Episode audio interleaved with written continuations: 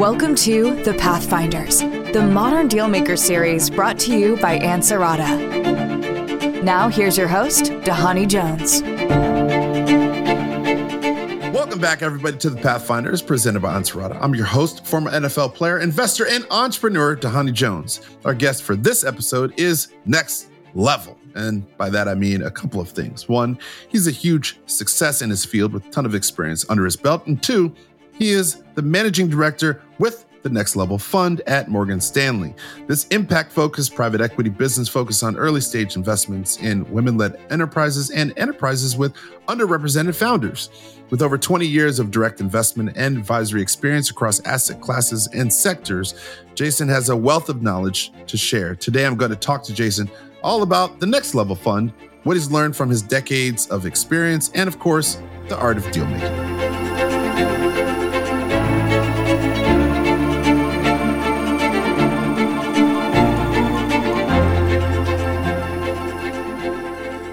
Welcome, Jason Wood.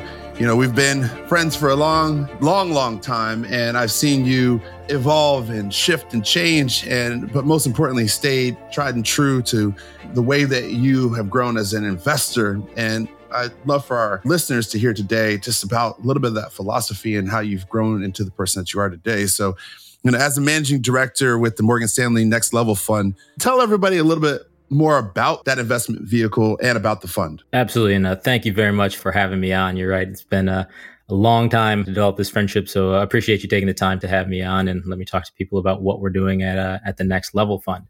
So the fund is a uh, $50 million vehicle, uh, as you mentioned, that's focused on women and minority led businesses in the early stage space. So call it seed plus through series C financings in the, the tech and tech enabled businesses that we, have taken a look at over, over time. Very excited to be a part of the effort, uh, which was really born out of efforts led by Carla Harris and Alice Milrod through the Multicultural Innovation Lab, which is Morgan Stanley's own version of an accelerator that brings even earlier stage businesses from the point of the inception of businesses all the way to having them as functioning venture capital backable assets. So very excited that that's been happening since 2016, I believe is when they kicked that effort off. And, and we got the fund started about two years ago on behalf of the fund and the firm anytime you raise a fund, it's definitely a journey. It's not a, as always as easy as one might think. And, you know, Carla is a fantastic leader and Alice, she's amazing as well. And I'm just thinking about as the fund came into its inception,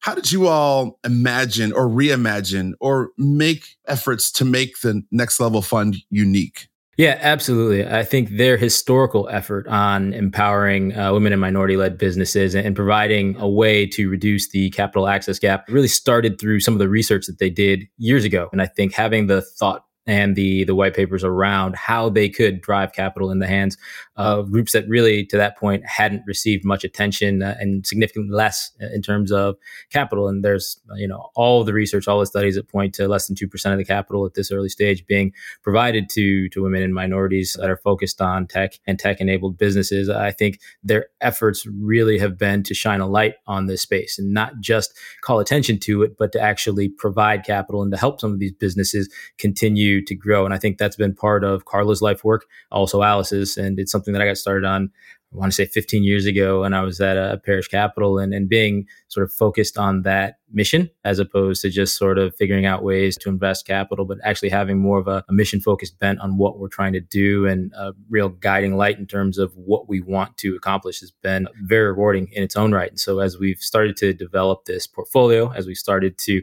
meet more and more of these entrepreneurs who've just said, you know, we just haven't had a chance to be in the room with decision makers and, and giving them that opportunity, giving them that voice, whether we can make a capital investment or not, uh, providing them with intros to other people that may be able to, to do the same thing.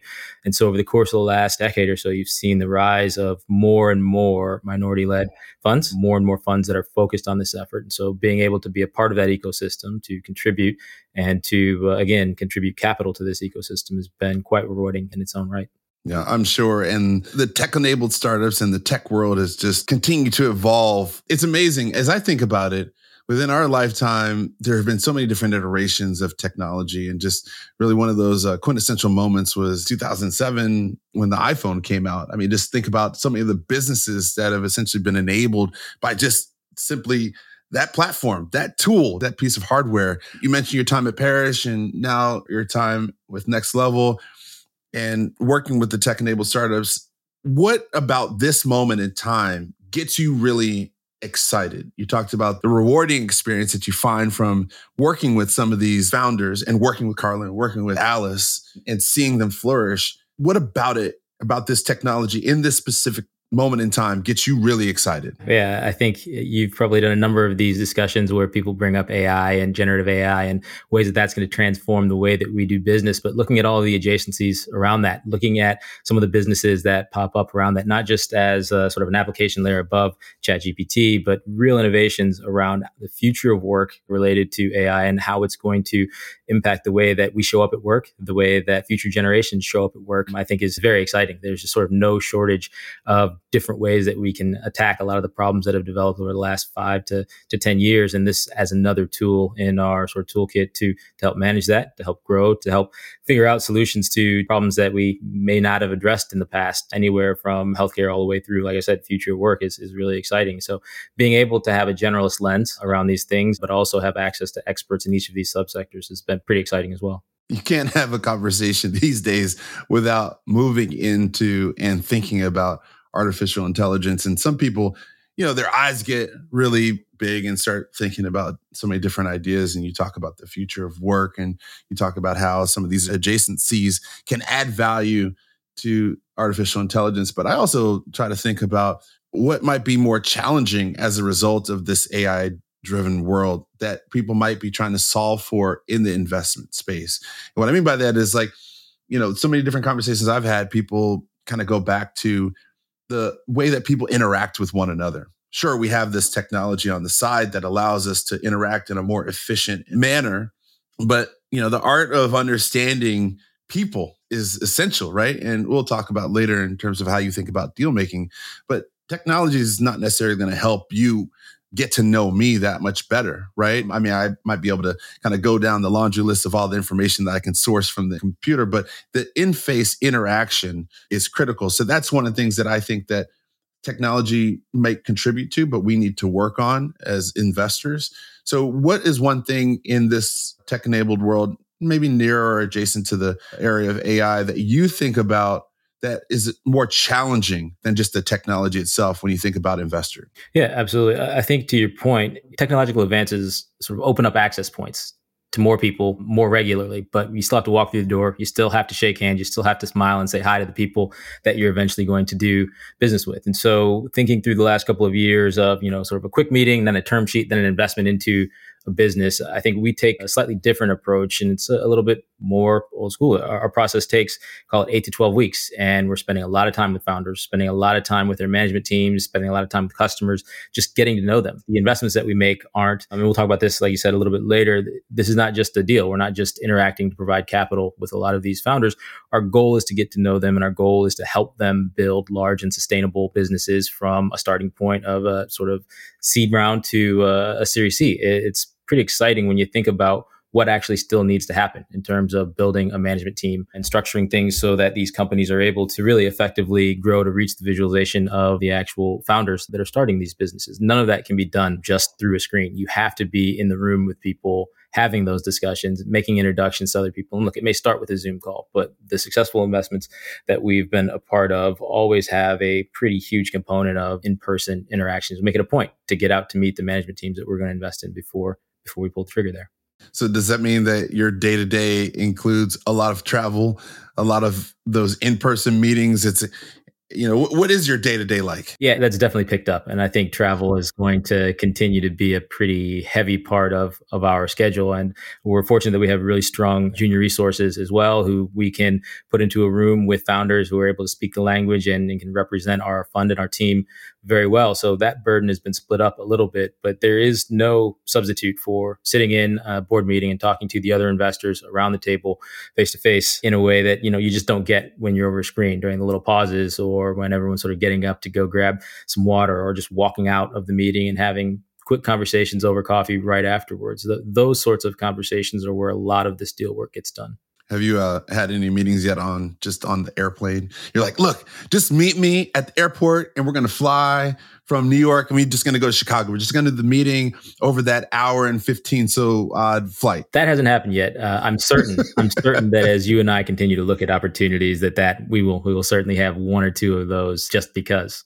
I actually have a running list on my phone of different people whether it be capital allocators or it might be investors or it might just be entrepreneurs that I've met on the airplane, CEOs and others, because I just find it fascinating. It's like, out of all the people in the world, you're just sitting next to someone on the airplane. Why would you be next to them? And I think, my opinion, I think that's one of the critical parts of deal making is understanding your surroundings, understanding like the people that are next to you. So when you think about your deal making skills, what is the key thing that you look towards in deal making that gets you over the line?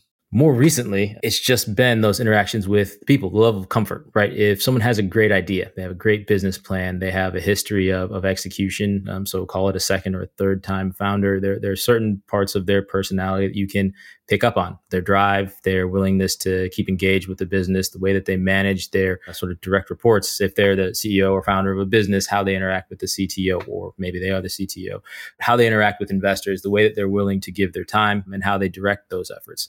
That's been a pretty huge key. I mean, we can all go through the numbers. There's some things, look, eh, when you get new talent into your team and you're helping them to, to understand how to make an investment, you can teach them the math of it that's the easy part. That's the running joke. You can always show someone how to build a model and what sort of sensitivities you need to build into that to get comfortable. It's more difficult at, at the early stages, right? Because you're just going to see that hockey stick of growth and figure out how they're going to get there. But actually spending time to help people walk through their vision of how they get from zero to $100 million, zero to $10 million. It doesn't really matter what the benchmark is, but getting a better framework for their mental state, the way that they actually interact with the data that they've generated or that they've received is, is really telling. And so that's where we do spend a, a great amount of, of our time and sort of look back at past investments from other organizations that didn't quite work as well, you can sort of point to two or three conversations or two or three opportunities that you had to to make a point in a board meeting where it didn't come up and you know that eventuality occurs. Those are the things that you regret, I think, a lot in the in the deal making and, and making sure that you trust your gut a lot when you're spending time with people to better evaluate how they are as people before you evaluate how they are as business leaders and, and entrepreneurs. Is this how some of your deal making skills lift up underrepresented founders is by kind of giving a lot of that knowledge to them through the process? I think it's a joint effort. I learn a lot from them every time we speak, right? But that is one of the things that we try to work through.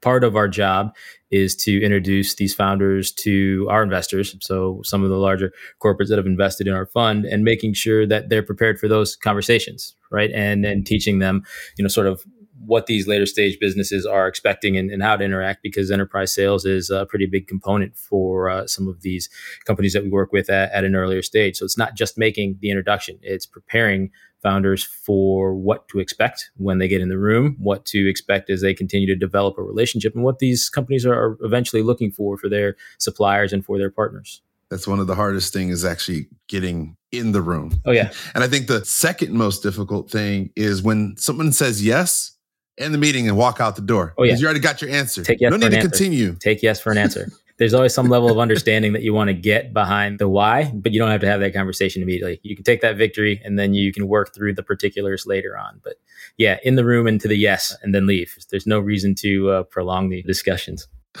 what's the what's the biggest deal making success story to come out of next level to this point? or maybe one that you might just be the most proud of? So honestly, I think it's it's getting the the fund closed, and huge credit to Carla and to to Alice for spending the time and and making the effort, and the Morgan Stanley balance sheet as well for really contributing what is their life's work to getting this off the ground and to getting it established as not just a fund, but as the beginnings of a firm that we can continue to grow, multiple fund family, and, and continuing to to expand our reach. We're still a little bit early on the investment side, so there's 12 portfolio companies in. All of them have been in the first or second year. So we're still working through them on, on helping them grow. We do expect some pretty significant victories there. And we've got a, a couple, which uh, you and I have sort of discussed on the side, but that, that are going to grow and that are going to be quite successful. So I think the, like I said, the, the biggest testament to uh, the effort that's been made so far was, was getting the investors around the table that have a, a shared vision and starting the process of getting capital into the hands of a lot of these entrepreneurs. The last two years have been rough in terms of finding the companies to put the capital into, but also from a macro perspective, making sure that they have the tools and the support that they need to continue growing in what's been a pretty down market for early stage businesses. Continue to talk with uh, Jason Wood from Next Level Fund, Morgan Stanley, about his deal making skills and the ability of him to bring his knowledge and network to so many of the different underrepresented founders and women within the industry. You have 20 years of direct investments, you know, advisory experience. I've known you a long, long time, right? You've worked across all asset classes and sectors, and I've got some advice from you for so many different of our conversations. But I'm sure you've gained a lot of knowledge from that experience. But if you want to go back in time and speak to your younger self, right? The Jason Wood I know from college and starting off in the world, what advice would you give him what's the best piece of advice you would give yourself? And what's the best piece of advice that you've received on the topic of deal making that you might pass on to some of the founders that you work with or just like keep for yourself? It's a combination of life advice, but it applies to deal making, it applies to advisory. So it, everything that I've done since college. And uh, I think it's short. Messages keep going. So there are always roadblocks, always hurdles. There's always something that's going to be tossed in your way. If you're sort of focused and you have a mission behind what you're trying to do, you'll see it through at the end of the day if you just keep fighting for it. And so one of my mentors and, and good friends is a guy named Aaron Lee Kong. And that is, it's just a phrase that we go back and forth with. And I, I spoke to him when I was an intern at Citigroup. I mean, this is in 99, 2000, somewhere around there. And that was specifically what he said. I mean, we are just sitting around. It's like, you know, the path isn't easy. Like investment banking as a junior analyst is is pretty tough. Long hours, not a lot of credit, but you learn a lot, right? It's um, one of those sort of paid apprenticeship type roles where if you can absorb everything that some of the senior deal makers are trying to teach you around networking, around understanding your industry, around perfecting your craft, you just sort of have to keep going and getting the reps. Put yourself in the best position to succeed by doing the best work that you can whenever you get an assignment. And it was one of the things that was in, I can't remember what book I was reading, but it was just saying, you know, every opportunity you get, uh, whether it's to be on the field or to be in the room, make the most of it every chance because you never know when that opportunity is going to come. You never know if it's going to be the last opportunity you get. But if you do your best and you actually just continue on the path that you've, you've set up, you'll be fine. You and I talked about this actually in one of the heads meetings. You don't want to take a detour off the highway of success.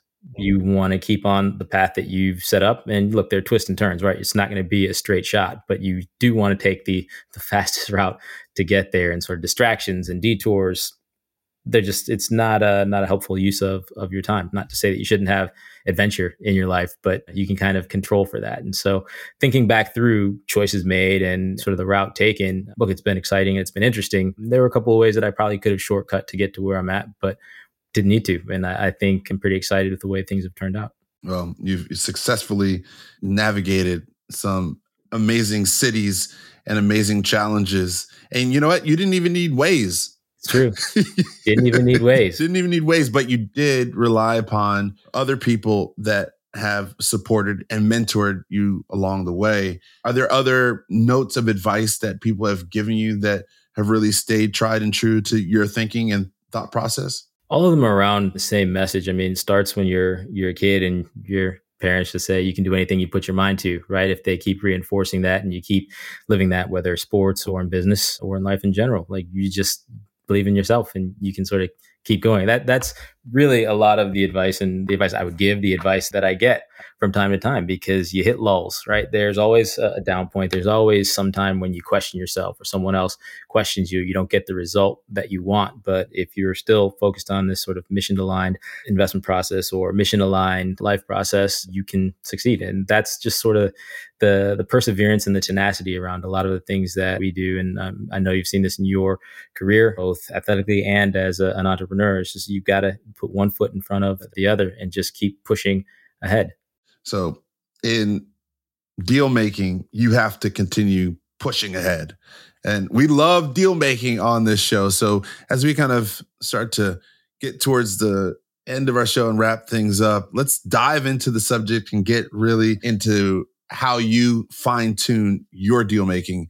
How do you like to break the ice when it comes to brokering a deal? It's a good question. I'd like to think that it's just my magnetic personality, but honestly, I can feel it, Jason. I can feel you. You're drawing me in, man. You're drawing me in. Like I, I think in, in, the fortunate place that at this point, because we do have capital to deploy, I'm always, you know, a foot taller and more handsome when I walk into a room now than I was before, which I think is is very helpful. But honestly, it's just just being nice to be fair, being a, a, friendly person to talk to, being relatively engaging and, and, allowing people to talk through what they want to talk to, making them feel like they're the most important person in the room whenever you you start that, so that you afford them the respect and the the opportunity to uh, to continue talking about what for most of these entrepreneurs is their life's mission. And if we're in the middle of introducing an entrepreneur to another capital provider, making sure that you have the warm intro and that you everyone in the room sort of understands why they're there so that there are no sort of cold intros. Everyone has an understanding of, of what they're there to accomplish. And look, a deal's made, a deal's not made, but the goal is to make sure that you network with the people and that you can connect them with someone else that may actually close that for them. But there are surprises along the way. They they happen all the time in deals. So how do you adapt to that moment? A couple of different ways. So there's the the investment discipline where there's something outside of the parameters that you're comfortable making an investment in, then you don't do it. There are bright lines that you sort of don't cross related to people or fraud or, or other instances where you know that you just there's not something that you can do about it, right? There's broken deal cost for that one. You've you've done the research and you've got to the right answer, which I guess is the positive outcome, right? You just you sort of say no and then you move on to the next one. And then there's the gray areas which you have to make judgment calls. And I think that's what you get with the reps. The opportunity to say this is a risk. We've identified it, we can help to mitigate it we won't be surprised if this business goes down because of this, right? We've come up with ways that we believe we can help to solve this problem. And if those are unsuccessful, then this business will probably not be successful.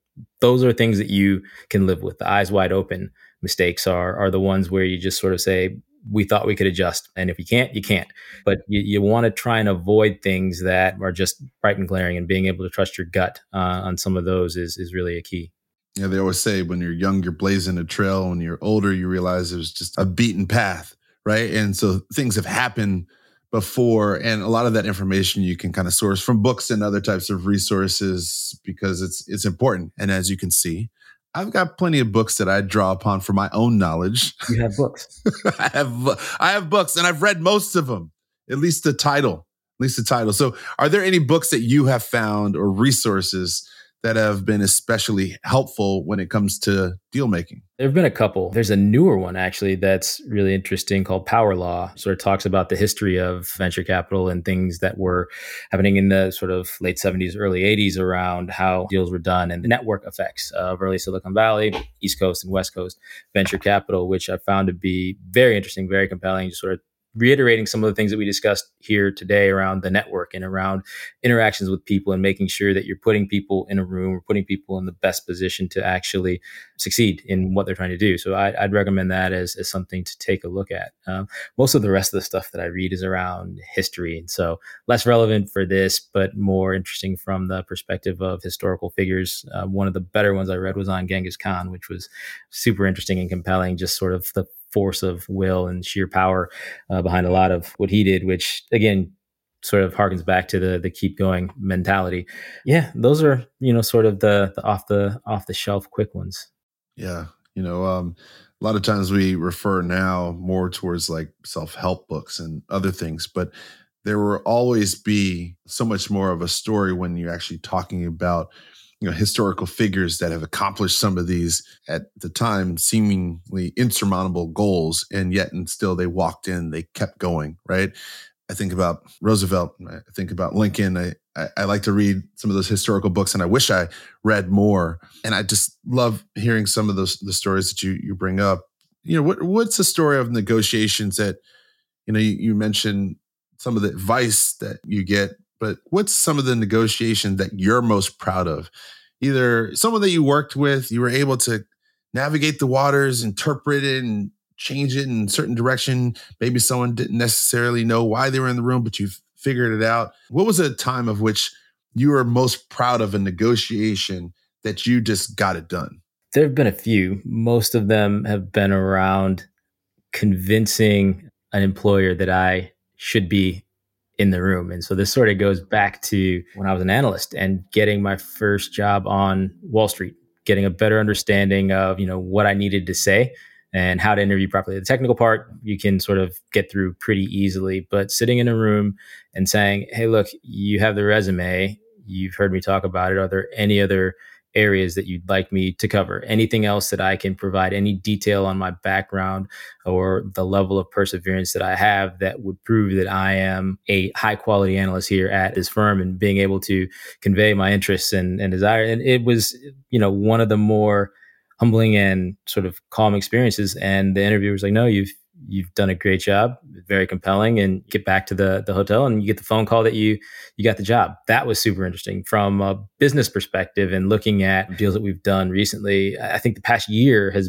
been instrumental in terms of how we think about and how we negotiate valuation for some of these early stage companies. And so that to me, and I think probably more relevant to the conversation we're having, has been a bit of a challenge, but also relatively rewarding to try and walk through how we arrive at valuation numbers. And for the entrepreneur, look, you want the biggest number that you can get. The problem is with restrained capital and the way that the market's been over the last year or so, it may be difficult for them to grow into the valuation that they want versus the valuation that they're at now based on the market, based on what we're seeing from other companies, based on what we actually expect their growth rate to be. So communicating a lower valuation to an entrepreneur and, you know, telling them candidly, you should get a market check on this. This is what we think we can do, but you may be able to get something higher. And if you do, and they can provide the type of services and the type of support that you need, then certainly go with that. We're here, we can participate, but this is the level that we can lead at. And so being able to communicate that effectively and to be able to execute transactions levels that we think are reasonable and that take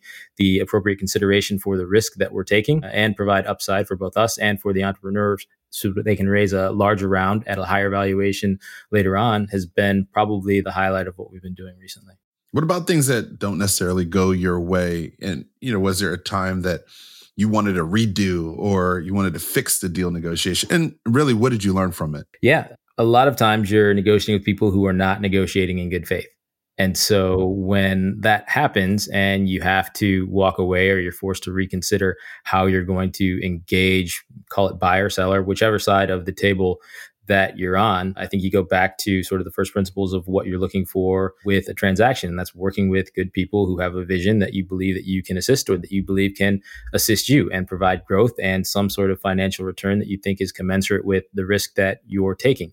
And if you find yourself in that situation, you can continue to negotiate in a way that you believe is in the best faith that you're able to provide, or you can walk away. And I don't think there is shame in walking away or anything wrong with walking away from a negotiation where you don't think everything is is on the level because this negotiation point, these discussions are the intro. This is the beginning. And if this is going to be a marriage and you're getting that sort of resistance and that sort of pushback or that level of lack of respect for you, for your institution, it's not going to get better after that. This is sort of the highlight of where it's going to be. You want the relationship to develop and you want the relationship to grow, but there is a very high likelihood that that's them at their best. So you want to be careful as you're engaging in situations like that, that you're still staying true to, to what it is that you want to get out of the interaction.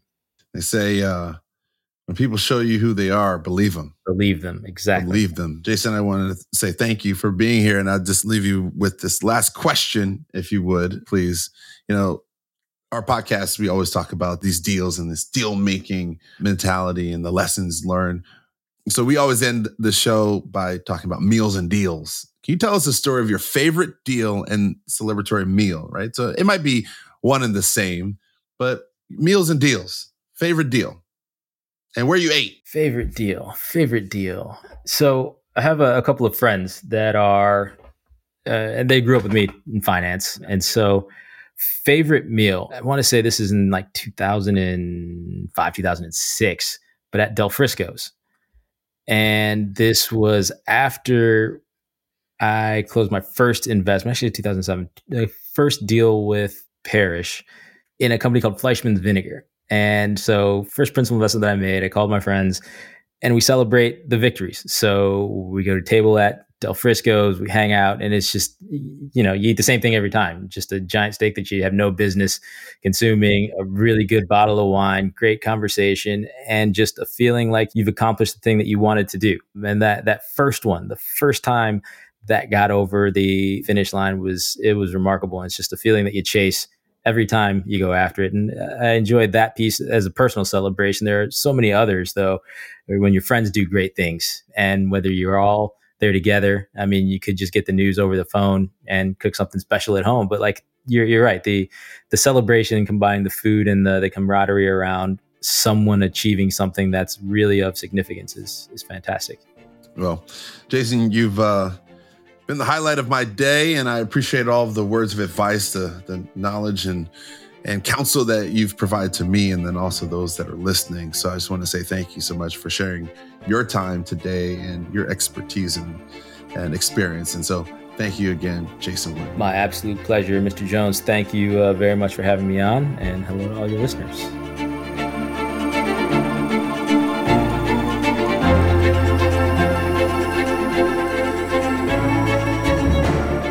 Special thanks again to Jason Wood for joining us to discuss all the amazing things being done at the Next Level Fund. If you're enjoying the Pathfinders, please make sure to leave a review so more people can find the show. Until next time, I'm Dhani Jones, and this has been the Pathfinders, presented by Ansarada.